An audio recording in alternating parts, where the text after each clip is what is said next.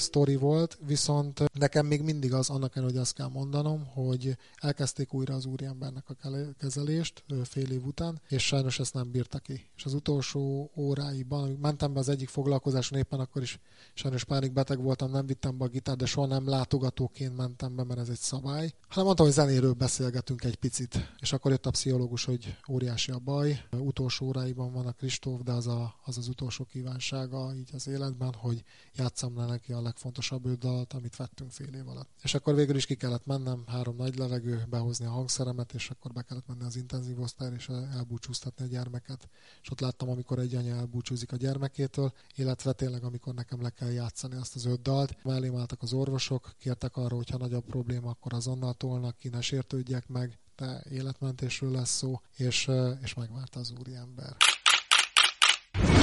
Alig több mint egy évtizeddel ezelőtt a zenekaruk befutotta meg a sztárban. Hirtelen jött a siker, és még a Gypsy Kings előzenekaraként is fellépett a Fivérek nevű együttes. Azonban Seres Antal kilépett a trióból, és más utat választott. A koncertek helyett inkább a daganatos gyerekekhez kezdett el járni, kórházak onkológiai osztályára. A zenével a rákos gyermekekért alapítvány önkéntesei nem csak a korteremben, hanem a gyerekek gyógyulása után is zeneterápiázik a fiatalokkal. A céljuk az, hogy minden kórházban legyen zeneszoba.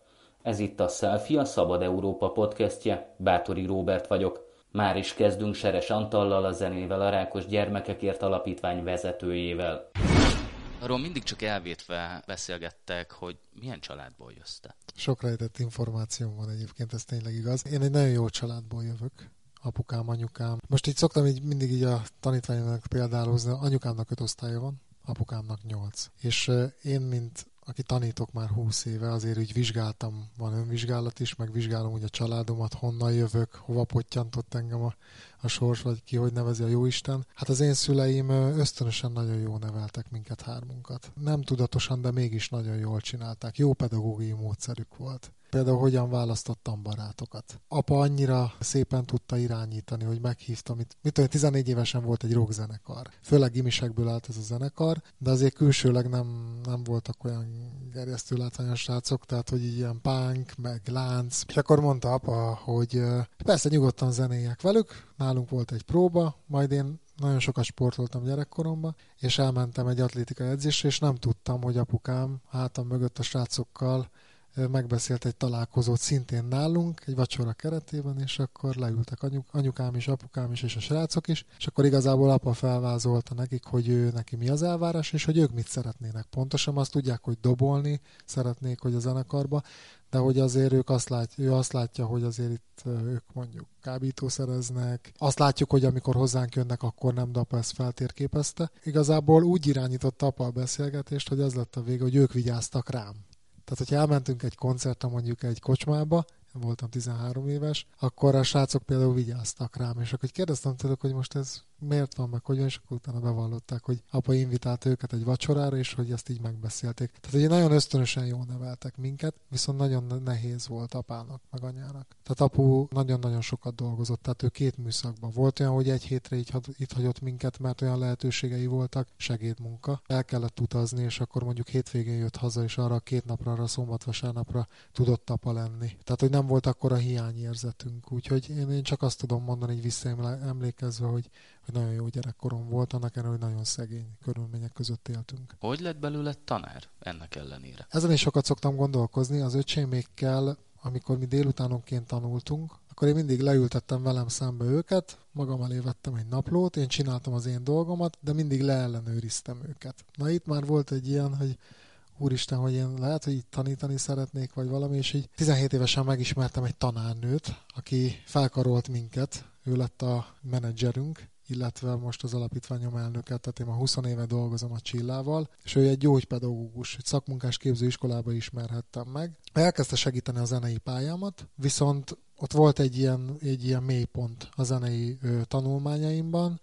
és ö, kérdezte tőlem, hiszen érettségi előtt voltam már, hogy na jó, hát most itt van ez a mélypont, akkor ha nem zeneakadémia vagy zenekonzervatórium, akkor most mi lesz? Ott az elkeseredésben nagyon sokat beszélgettünk arról, hogy én, nagyon, én mindig sportoltam, nagyon szerettem. Nem akarsz testi tanár lenni? És akkor igazából a Pécsi Tudományegyetem Janusz Pannonius természettudományi testnevelés szakára jelentkeztem, és maximális pontszámmal fölvettek, és ott még jobban erősödött bennem az, hogy gyerekekkel szeretnék foglalkozni, akkor voltam 19-20 éves, és onnantól kezdve, már amikor elkezdtem az egyetemet, fél évet jártam, akkor én egy kis iskolába, egy falusi iskolába bekerültem, mint testnevelő tanár napközis, és ott már nem volt kérdés, hogy én szeretnék tanítani, meg szeretek tanítani. Már magánúton elkezdtem gitárt tanítani az ottani kinti gyermekeknek, nem is kellett nekik fizetni teljesen, így csak úgy mondtam, hogy átadom a tudásomat, aki szeretne gitározni, tanulni, illetve röplabda edzéseket tartottam szentesen közel 45 tanítványnak. Úgyhogy igazából így innen indult ez az egész történet, de viszont bonyolult, mert diszkriminációs probléma miatt én nem tudtam lediplomázni az utolsó évemben. Mi történt? Mondtam, hogy apuéknak nagyon nehéz volt. Hát mint mindenki, vagy nagyon sok diák, diákhitelből próbáltam finanszírozni magam, illetve jött ez a fizetés, hiszen levelezőre jártam, és tudtam mellette tanítani. Mondtam apáéknak, hogy még egy pici segítség kellene, de egyszerűen úgy, úgy érzem, hogy ez a Pécs szentes közötti távolság, illetve a kollégium, meg egyebek, ezt nem kell bemutatni, ez iszonyatos költséggel járt nekünk a mi pénztárcánkhoz képest, és mindent megtett apu azért, hogy nekem jó legyen, de kiderült, hogy Szegeden is van egy ugyanilyen képzés, ez tőlünk 50 kilométerre van, hát ez költséghatékonyabb lesz jóval, fél óra alatt átérek Szegedre, ha mit tudom, megvan az óráim, hazaérek, tudok otthon aludni, nem kell kollégiumot fizetni, stb. stb. Csak akkor jött az, hogy börtönőröknek pedagógiai, vagyis valamilyen végzettség, diplomai végzettség, és hát testi felényüket kihasználva ők a testnevelés szakra jelentkeztek. Értelemszerűen engem Pécsről utolsó évre átvettek, viszont nem volt utolsó év, ezért második éves lettem. És az ottani tanárok megnézték, felmérték, hogy mit tudok, megnézték az indexemet, hogy hú, hát Pécsen már harmadéves lennék, de hát hogy itt nincs vissza, visszatesznek másodévbe, de hogy nem kell órákra bejárni. Én szorgalmas diákként természetesen bejártam, tudták, hogy akkor már röplabdát tartottam Szentesnek, Szentesen 45 diáknak. Segítséget kértek a tanárok. Tehát én voltam nekik mindig a teszt.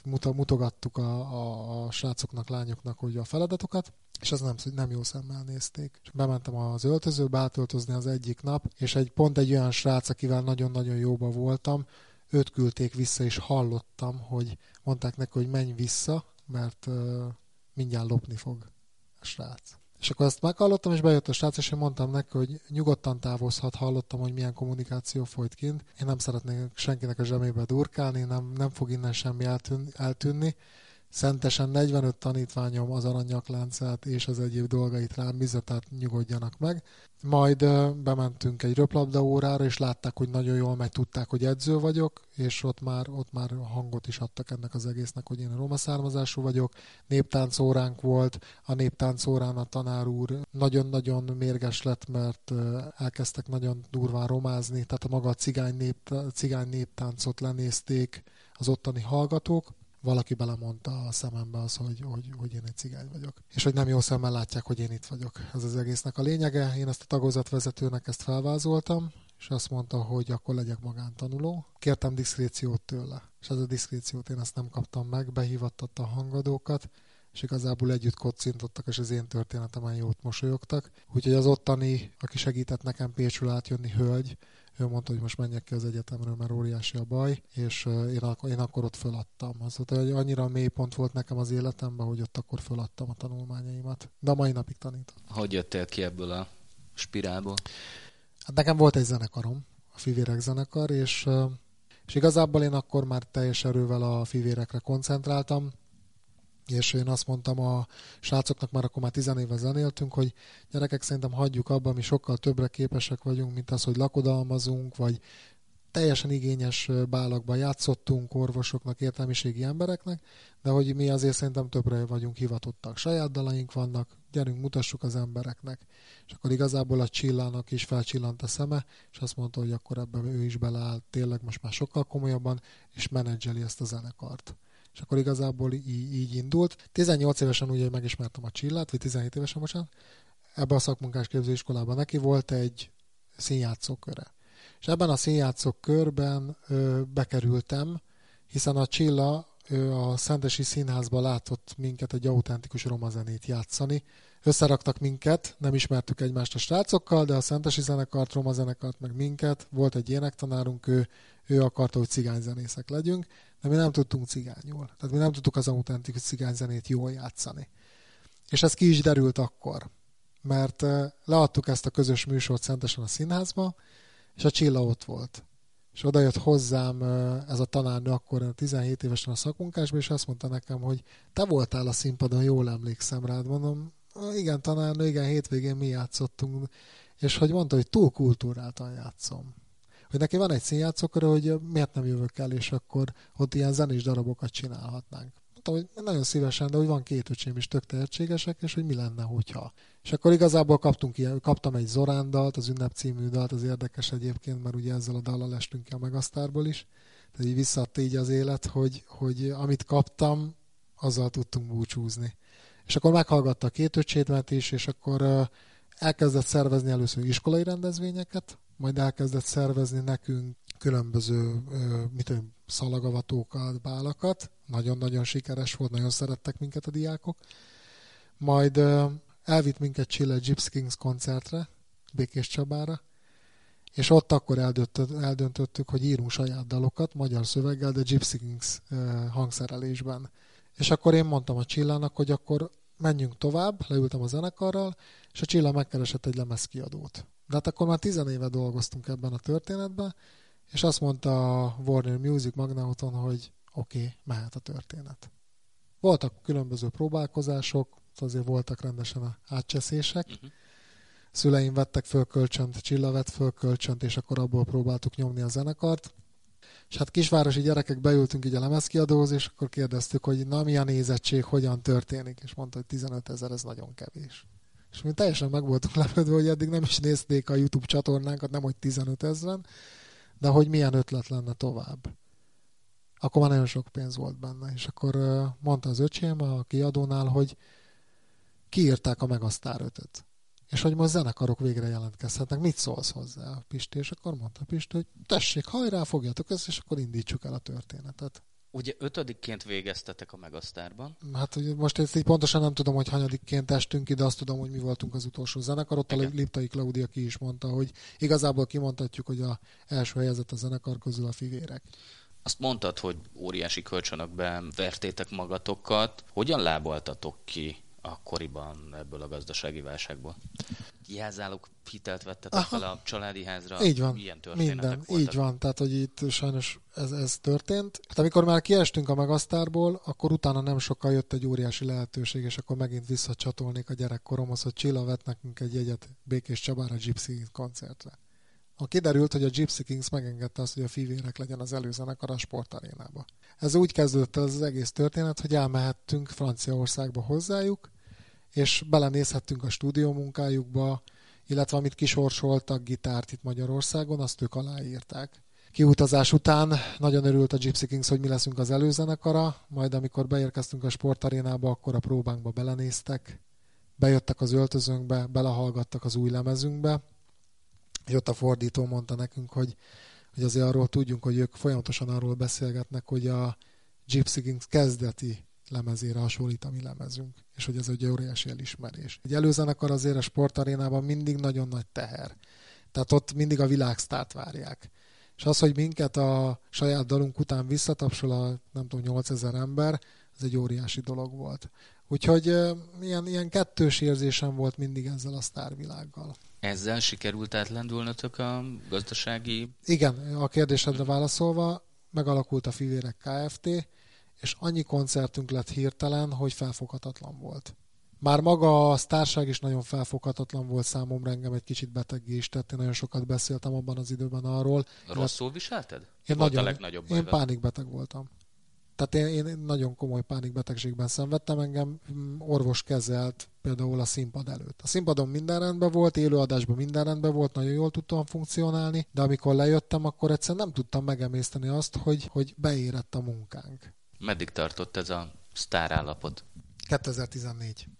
2010-ben én nagyon sokat gondolkoztam azon a Megasztár szobában, hogy na most innen hova tovább. Láttam magam előtt azt, hogy most sztárok vagyunk, sikeresek vagyunk, éppen építenek minket, de itt lesz egy nagyon komoly mélypont. Tehát, hogyha valaki végig követi a magyarországi sztárvilágot, és nincs pénz egyelőre, csak kölcsönök, akkor én azt tudom, hogy ha véletlen nem lesz pénz, akkor ott mélypont lesz. Be is jutott ez a mélypont, nem? Bejutott ez a mélypont. Ö, miattam is. Tehát én, én a mai napig magamat okolom. De van oka, meg fogod érteni. Tízben azt mondtam a Csillának a megasztás szobában, amikor kiengedtek vele, hogy szerintem Csillag előadónak két útja van. A zenekart, illetve a saját egóját építi, vagy ugyan csináljuk ezt, de segítünk is a sikerrel, és most nem marketing szempontból értem. Szeretnék segíteni gyerekeket. Miért pont gyerekeken? Ugye én tanítottam, és nekem erről le kellett mondanom a sztárság Hiányzott? Nagyon. Nagyon hiányzott, és otthon voltam szentesen, és elindultunk autóval ötletelni a csillával, mindig úgy ötletelünk, hogy beülünk az autóba, és ötletelgetünk. Szentestől Szegedig jutottunk, mire csak piszkáltam, hogy szeretnék gyerekekkel foglalkozni, beteg gyerekekkel. Erre a Csilla feltette nekem a kérdést, hogy teljesen rendben vagy beteg gyerekekkel, de milyen gyerekekkel szeretnék foglalkozni? És úgy képzeld el, hogy én hiszek az isteni sugallatba, mint ha valaki a számba adta volna az, hogy rákos gyerekekkel. Hogy miért pont rákos gyerekekkel? És mondtam, hogy nem tudom. Az tény, hogy volt a családunkban egy ö, három éves kislány, aki sajnos eltávozott, rákos, rákos beteg volt. Az is tény, hogy zenéltem akkor neki az utolsó egy-két nap előtt, mielőtt eltávozott, de az nem volt olyan intenzív. Az élmény igen, hogy eltávozik az unokatestvér, de maga a zenélés. És mondtam, hogy nem tudom, egyszerűen azt érzem, hogy menjünk be valamelyik klinikára Budapesten, illetve Szegedre, mert ott van onkológia, és ha van ismerettséget Csilla, akkor mondd el a főorvosnak vagy a vezetőnek, hogy én szeretnék a gyerekeknek zenélni, vagy tanítani őket. És mondta, hogy jó, hát akkor tegyünk egy próbát Szegeden. És 2011 nyarán bementünk a Szegedi onkológiára, Bartyik tanárnő onkológus várt minket, és mondta, hogy nagyon örül, hogy itt vagyok, és hogy a lemezt dedikálnám -e. Volt egy fivérek lemeze. Mondtam, hogy természetesen, de hogy nem ezért vagyok itt. Seres Antalként jöttem, felejtsük el a fivéreket. Van egy hangszerem. Én fogalmam nincs, hogy mit akarok. Szóval azt akarom, hogy szembeülni így a gyerekekkel és zenélni nekik. És mondta, hogy tárva nyitva a kapu. Nagyon kevés alapítványt enged be. Én ugye nem vagyok alapítvány, de hogy akkor nézzük meg, hogy mi sül ki belőle. Emlékszel még arra, hogy kihez, kikhez mentél be először? Természetesen. Mai napig megvan.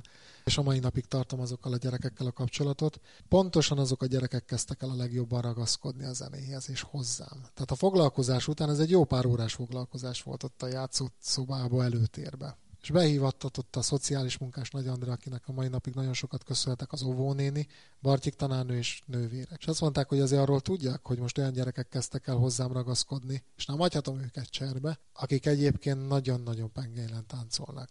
Ez Tehát az azt jelenti, hogy bármelyik pillanatban eltávozhatnak. És ott úgy, jöttem ki a, úgy jöttünk ki a csillával, hogy pityeregtünk. Tehát ez egy nagyon komoly teher volt, olyan lelki teher, de, de azt éreztem, hogy gyerünk, csináljuk tovább, a Csilla is ezt érezte.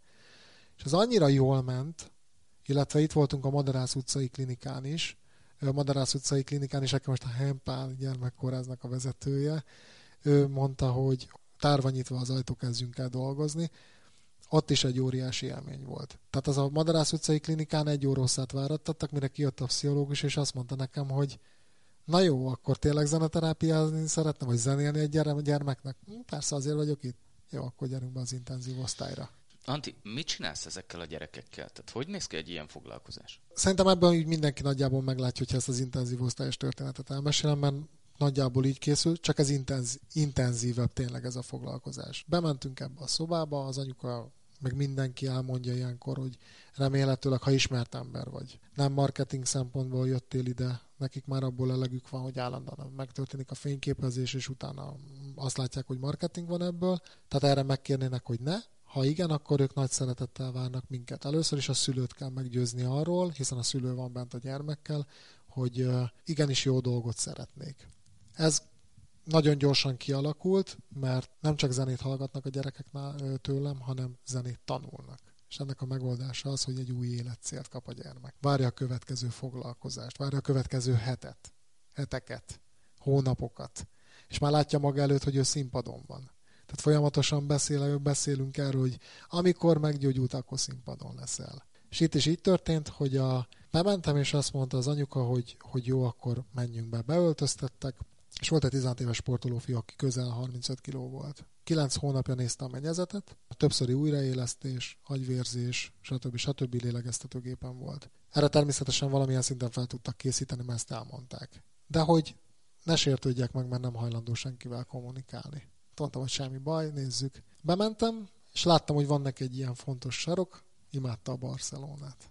És odálltam a úriembernek az ágy elé, és így mondtam neki, és tényleg nem nézett rám, tényleg a mennyezetet nézte. Mondtam neki, hogy láttam, hogy a Kristóf a Barcelonát szereti, én meg a Ronaldót, a Real Madridot. És így láttam, hogy azt a. És mondtam neki, azt is feltérképeztem, hogy az anyukája azt mondta, hogy a tankcsapdát, meg nagyon kőkemény rockzenét játszott, de nálam csak egy akusztikus gitár van, úgyhogy én a Halász Judittól, amit tehetnék, egy című dalt fogom lejátszani. Persze próbáltam olyan stílusban játszani egy kicsit erősebben, már akkor is láttam, hogy kicsit egy pislandás. És lejátszottam neki a dalt, és azt mondta a főorvos úr, hogy ezt miért nem kameráztuk akkor le, csoda történt. Kilenc hónap után a gyermek megfordult és megtapsolt. Így. Három hónap után, és nem nekem köszönhetően, csak hozzátettem én is, Három hónapos foglalkozás után levették lélegeztetőgépre az úriembert, feszegette a kezeit és az ujjait, és tornáztatta, hogy már pedig ő megtanul gitározni. Tehát egy akkora siker sztori volt, viszont nekem még mindig az, annak ellenére, hogy azt kell mondanom, hogy elkezdték újra az úriembernek a kezelést fél év után, és sajnos ezt nem bírta ki. És az utolsó óráiban, mentem be az egyik foglalkozáson, éppen akkor is sajnos beteg voltam, nem vittem be a gitár, de soha nem látogatóként mentem be, mert ez egy szabály, hanem mondtam, hogy zenéről beszélgetünk egy picit. És, és akkor jött a pszichológus, hogy óriási a baj, utolsó óráiban van a Kristóf, de az, a, az az utolsó kívánsága így az életben, hogy játszam le neki a legfontosabb dalt, amit vettünk fél év alatt. És akkor végül is ki kellett mennem, három nagy levegő, behozni a hangszeremet, és akkor be kellett menni az intenzív osztályra, és elbúcsúztatni a gyermeket. És ott láttam, amikor egy anya elbúcsúzik a gyermekétől, illetve tényleg, amikor nekem le kell játszani azt az öt dalt. Mellém állt a csilla, mellém álltak az orvosok, kértek arra, hogy ha nagyobb probléma, akkor azonnal tolnak ki, ne sértődjek meg, de életmentésről lesz szó, és, és megvárta az úriember. És elmondta az anyuka, sajnos a temetésre elmentem, ez sem szabad, ez is egy szabály. Miért nem? Mert nem tudsz tovább segíteni. Meg fogsz betegedni. Tehát egyszerűen, egyszerűen nincs, nincs ez lelki ereje az embernek egy idő után. Én ezt megcsináltam egy párszor, és sajnos hat év után én kimerültem. És azóta dolgozom egyébként önkéntesekkel. És az anyuka elmondta a temetés után ott, hogy, hogy tudjak róla, hogy az öddelt az végig pityeregte a fiú. Sok ilyen van, amikor utolsó kívánságként kell eljátszanod dalokat? Igen, ez háromszor vagy négyszer történt meg. És utána én azt mondtam, hogy van erre egy zseniális alapítvány, ez a hospice alapítvány, akiknek ez a feladata. Nekem nem az, nekem nem az a feladatom, hogy természetesen megteszem. Annak ellenére, hogy hat év után én kimerültem, és szakemberek foglalkoztak az egészségemmel azért, hogy tudjak tovább segíteni gyermekeknek. Mai napig megtenném. Tehát nem kímélném magam, ez egy, ez egy ilyen hülyeség, de tényleg megtenném a gyermek miatt. Lehet, hogy most már más is lenne. Most azt mondták az orvosok, hogy szerintük ezt már nem bírnám. Nekem most az egyik leggyengébb pontom mindig az orszondás gyermek. És amikor az önkénteseknek meg kellett mutatni, hogy hogy kell ezt csinálni, az a lényeg, hogy van egy orszonda, és ez különböző, ez hangot ad ki és ez, ez engem legyengített. Tehát úgy zenéltem, hogy, hogy konkrétan ki kellett mennem a szobából. Tehát végigjátszottam a dalt, elnézést kértem a gyermektől, hogy mennem kell tovább a másik szobába, tehát mindig érezték a gyermekek, hogy rosszul vagyok. Tehát ki kellett mennem levegőre, rosszul voltam, stb. össze kellett magam szedni. És akkor egy önkéntesnek meg kellett mutatni, vagy több önkéntesnek, érdekes módon bírtam. Tehát azért mondom, hogy ha van egy ilyen átkattanás, ez nálam működik, akkor nem kímélve ezt meg tudom csinálni. De ez nem az én feladatom. 11-ben megalapítottad a zenével a rákos gyermekekért alapítványt. 2011 nyarán mentünk be először a klinikára, szeptember-októberig dolgoztam magánemberként, és azt mondta a Bartyik tanárnő is, meg a Csilla is, hogy ezt muszáj szervezeti formába önteni, mert ez akkora sikere van ennek az egésznek. 14 szobába dolgoztam egyedül, minden héten egyszer, több órán keresztül borzasztó sok tragédiát lát az ember. Amikor jött ez, hogy már a nem tudom, hanyadik gyermeket veszítettem el, akkor pont lezártam egy turnust. Tehát igazából a, a, ami megnyugtatott engem, hogy nem hagytam úgy gyermeket, hogy én foglalkoztam vele, és mondjuk azért, mert én kimerültem, beteg lettem, és kezelést kaptam, ezért én nem tudok velük foglalkozni. Tehát pont lezártam egy turnust. És, és iszonyat jó érzés, az a mai napig visszaemlékszem, hogy mindenki támogatott. Tehát mindenki azt mondta, hogy hidd el, ez az orvosoknál. Tehát, hogy vannak mély pontok. Egyszerűen nehéz azt, nehéz azt elviselni, hogy egy gyermeket elveszítesz. Kilenc hónapig foglalkozom velük heti szinten. Nem csak olyan kapcsolód, de nem csak olyan szoros kapcsolat lesz, mint egy úgymond szimpla tanítvány, hogy eljön hozzám hetente, minden tanítványommal nagyon jó a kapcsolatom, nagyon mély a kapcsolatom, de ez teljesen más. Tehát képzeld el, amikor egy nagy lány bekerül, hosszú hajjal, foglalkozom vele három hétig, elindul a kemoterápiás kezelés, és nekem sír, hogy most mit tegyen, mert elhullik az összes haja. És tényleg lekopaszodik egy 14-15-16 éves lány. És akkor találjuk ki együtt. Zenélünk egyet, és találjuk utána ki együtt, hogy kalap, mi áll jó? Sapka, vagy, vagy ez olyan teher, tehát ez egy ak- akkora, akkora nehézség ö, ott bent, de a zene az mindig old. Kezébe adom a gitárt, elkezdünk tanulni, énekfüzetet adok a kezébe. Ez is egy cél, és kap egy hangszert az alapítványomtól. És azt mondom, hogy tessék ezen gyakorolni, amikor van időd, vagy van erőd, tessék. Ha olyan állapotban van a gyermek, akkor mi, én zenélek neki ez hat évig működött, majd a csillag kitalált, hogy mi lenne, hogyha önkéntesekkel dolgoznék, és én az egóm az nem bírta. Lehet itt hosszú távú célokról beszélni, ilyen súlyos betegséggel küzdő gyerekek kapcsán, vagy, vagy pont elég nekik az, ha azt mondod nekik, hogy hétről hétre szép lassan haladjunk? Egyrészt egy új életcélt ad a gyermeknek. Másrészt pedig voltak, voltak olyan diákok, akikkel bent foglalkoztam kilenc hónapig, és az elég volt neki. És azt mondta utána, hogy ő el szeretné felejteni örökre. A betegséggel együtt ezt a fajta foglalkozást. De ezt ne úgy értsem, hogy tehát nekik ez akkor, akkor a stabilitást adott és kapaszkodót, de hogyha ő kezébe fogja a gitárt, vagy elkezd énekelni, akkor ő azonnal azonosítja azzal a nehézségekkel. Ez a ritkábbik fajta. Az alapítványomnak az is feladata, hogy amikor ezek a gyermekek kikerülnek 6, 9, 12 hónap után, akkor hétvégi kurzusok, folytatjuk a foglalkozást, nem engedjük el a kezüket, hiszen gondoljunk bele, bekerülnek a kórházba, egy x ideig tartják velük az osztálytársak, barátok, minden ismerősök a kapcsolatot, és utána elfelejtik. Magukra maradnak. Csak az anyuka marad, vagy az apuka, vagy a nagymama. Tehát itt azért vannak szociális problémák is sajnos. Besegítünk nekik abban, hogy nem mindig szentesre kelljen leutazni, hanem felkutatom az ő helyükön, ahol élnek, mondjuk egy X gitártanárt, és akkor elmondom ennek a gitártanárnak, hogy ezzel a gyermekkel tovább kellene foglalkozni. Konzultálok vele, hogy, hogy mit tanultunk eddig, és hogy mit kellene tovább vinni. Az első szülött gyerekem, ő például a török Ricsi, akit Szegeden ismerhettem meg, és kérdezte, hogy emlékszek-e még gyerekekre.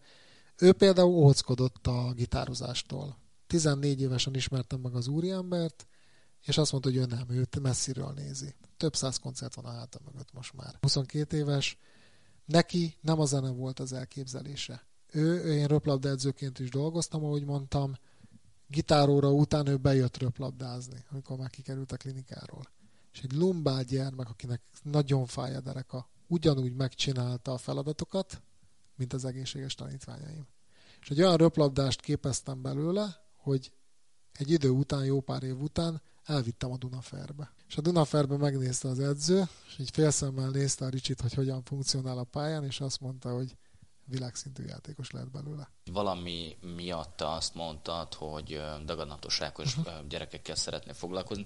Ez megmaradt ebben a körben, vagy tágult? Tágul most már a kör. A Helypád gyermekkórházban dolgozunk harmadik éve. Szegedi klinikát azt most egy időre szüneteltetjük. A Helypád gyermekkórházban tüdőbeteg gyermekekkel kezdtünk el foglalkozni. Tehát egyre jobban kezdjük kitágítani most már a, a teret, és szeretnénk azt, hogy az összes gyermekklinikán legyen zeneszoba. Ez egy óriási terv, egyébként ez a legnagyobb cél, de azt látom, hogy erre van, van szükség, és kell hiszen a zenének gyógyító ereje van. Mi a legnagyobb kihívás ebben az egészben? Hát kopasz gyermekkel szembeülni, ez nem egyszerű. Tehát már ott a, már egy olyan atmoszféra van, ahogy belépsz. Tehát én mindig azt mondtam, és nem tudom, lehet, hogy azért engem megköveznek, de amikor én beléptem elsőre a Szegedi onkológiára, a Madarász utcai klinikára, vagy akár a Heimpál gyermekkórház onkológiai osztály ajtajába, ott a halál kapuja. Tehát ez félelmetes. Ha te ezt átmered lépni, és hiszel abban, hogy ebbe életet hozol, akkor ez működőképes tud lenni. És az tényleg így lesz. Hiszen az a visszaigazolás, én mindig kérdezem az orvosokat, hogy de mondják meg nekem, hány gyermek gyógyul, meg most már 11 év után én is tapasztalom.